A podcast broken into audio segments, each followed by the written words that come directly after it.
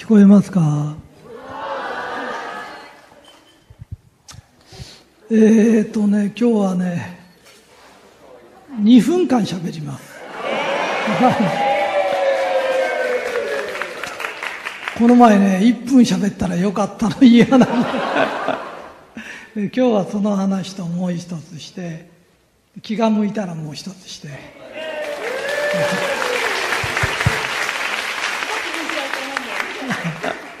一つはねこの前話した話聞いてない人もいるからね。あの相談がいっぱい来るの。その中でねご夫婦の話が多いの。こう離婚したいんだけどとか性格が合わないとか。だけどね本当はね言えないんだけど性の不一致なの。性がねマンネリ化しちゃうの。飽きが来ちゃうで一番いいのはねすごいしつこいセックスをしてもいいんだけどその次の日はもっとしつこくして メリハリをつけないとダメなんだよね。でそれを教えてあげたらすごくいい話を聞いたっつって。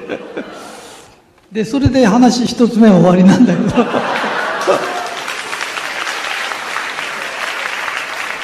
えーもう一つ。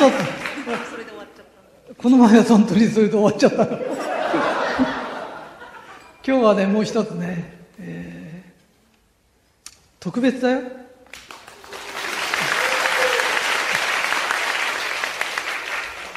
あのねん？たっぷり時間。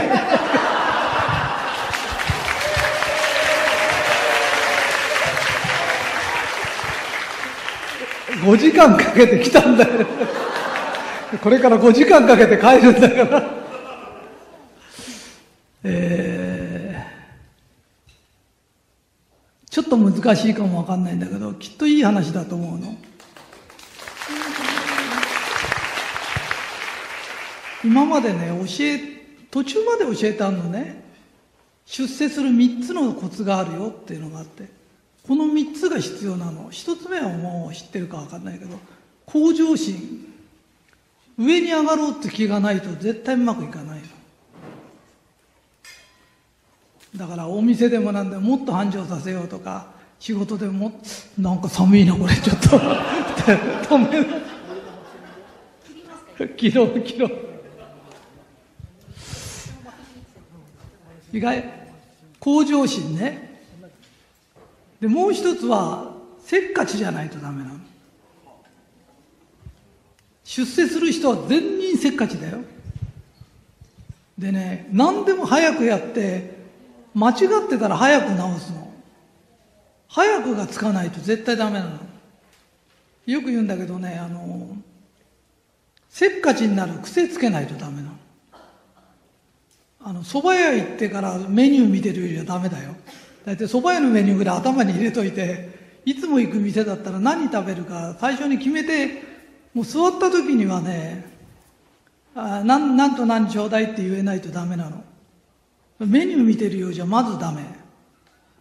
俺なんか回転寿司行くともう目が見て 歩きながらどれ取るか見てまずねせっかちじゃなきゃダメ。最後にもう一つあるの。これが決定的なの。出世するのに絶対いること。臆病じゃないとダメなの。よくね臆病だからダメだって言うけどそうじゃないの。臆病だから不景気が来たらどうしようとか計画を練るの。でね臆病じゃない人の立てた計画って計画じゃないの。あのまあこんなこと言うと怒られちゃうか分かんないけど。戦時中の軍人さんってね死ぬの怖くない人っていっぱいいるの。ああいう人が立てた作戦って作戦じゃないんだよ。あの南方取って食料どうやって運ぶか考えてねえんだから。それから特攻隊とかってさあれ作戦じゃないからね。あれ若いやつを命をとあの自殺行為だからね。あのね用心深い人間だったら勝てるかな勝てないかまでよく考えるの。臆病じゃなきゃダメなの。ほとんどの人はその大切な臆病を直そうとしちゃうのせっかくいいもんがくっついてるんだからだから臆病じゃない人の計画ってね、聞いてるとね、これダメだって気がするよ。あの、バブルの時イケイケでやっちゃった人ってみんな潰れちゃったじゃない。あれ、バブルの時って計画がいらないの。臆病さがなくていけたの。だけど、バブルなんかいつか終わるに決まってんだよね。わかるかい？向上心、せっかち、それから臆病。わかった？だったら自分家の子供が臆病だったりなんかしたら、お前偉いね、臆病で。臆病なやつはいい計画立てるよ。えー、話変わるけどさ、青森行くといたこさんっていうのいて、目が悪い人がね、恐山にいるのはめったにいないんだよ、あれ。あのね、村で呼ぶの、いたこさんを。で今年はどうでしょうとかって聞くの。そうね、めくらの人ってね、すっごい用心深いの。あの、普通の人は転んでもただ転ぶけど、目の悪い人は転んだらそこが崖かもわかんないから死んじゃうかもわかんないんだよね。だから昔あの、男の人は三味線式になって、女の人はいたこさんになるんだけど、あの、鼻緒が切れると、普通の人はただ切れただけど、あの人たちは命取りになっちゃうの。だからね、鼻緒のところに針金入れて切れないように、用心深いの。で、いたこさん呼ぶと、なんかわかんないけど、この水路で子供が死ぬかわかんないから今年は気をつけなよって言うと、村の人はそれを気をつけるの。で、死ぬと当たったっていうの。で死なないと聞いてたからだっつってど、どっちでもいいんだけど、用心深い人に用心してもらうぐらい大切なんだよね。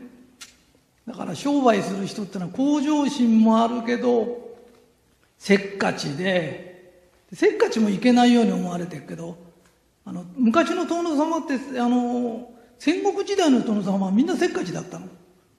その後の殿様はずっと殿様だから、せっかちにする必要がなかったんだけど、これから出世しようって人はせっかちじゃないとまずダメ。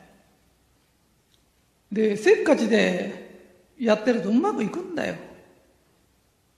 そこで今度用心深さがないとダメなんだよな。OK?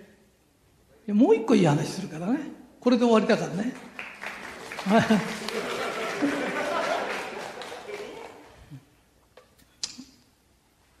あのね、仕事する時のコツね、持ってる力の7割しか出しちゃダメなんだよ。全力を出し切っちゃダメなんだよ。あのね、作品だろうが、書き物だろうが、芸術心だろうが、仕事だろうが、7割以上の力を出すと、危機迫ったもんが出来上がっちゃうんだよ。あのね、そこまでやっちゃダメなの。で、そこまでやると続かないの。あの、ここでほらさっき、おとかやったでしょ？あれはいいの全力出したってずっとやってるわけじゃないから。あんなの8時間もやってたらえらいことになっちゃうんだよね。だから、鬱になっちゃうとか壊れちゃうとかっていう人は、やりすぎなの。持てる力の7割で3割遊び作っとかないとダメなの。そういう作品の方がいい作品ができるし、いい仕事もできるの。だから自分が何かやるとき、やりすぎないように気をつけないとダメなの。で、7割の力でいい仕事しちゃうのがプロなの。で、本当のこと言うと、最高で7しか出ないようにできてるの。人間ってのは火事場のバカ力みたくて能力はあるけどそれ全部出すと壊れちゃうようになってんの。だからめったにそんなもん出しちゃいけないの。だから会社の仕事だろうが自分の仕事だろうが7でいいの。で7しか要するに10出そうともしても出ないんだよ本当に。出ないようになってんの。で出ないものを出そうとしてるからおかしくなっちゃうんだよ。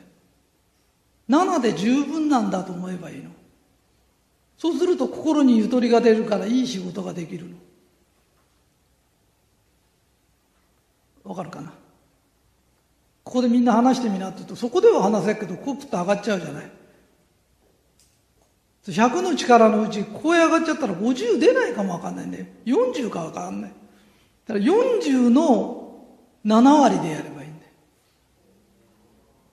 持てる力の7でやればいいんだよ。その方が聞きやすいんだよ。で、7でやってるうちにだんだんだんだん実力ってのは上がってくるから、持てる力の7を、7以上出すと壊れるからね。あの、学生でも働けなくなっちゃうことやなく、あれね、銃、親が銃出さしちゃったんだよ。頑張りすぎると壊れちゃうんだよ。人間の体ってそういうふうに、ね、できてないんだよ。ここでおーってやるのはいいよ、たまに。あんなのずっとやってたら気違いだからね。分かったかい？成功したかったら会社勤めでも仕事でも7でやってる方がゆとりがあって受け受けるの？いい作品ができるの？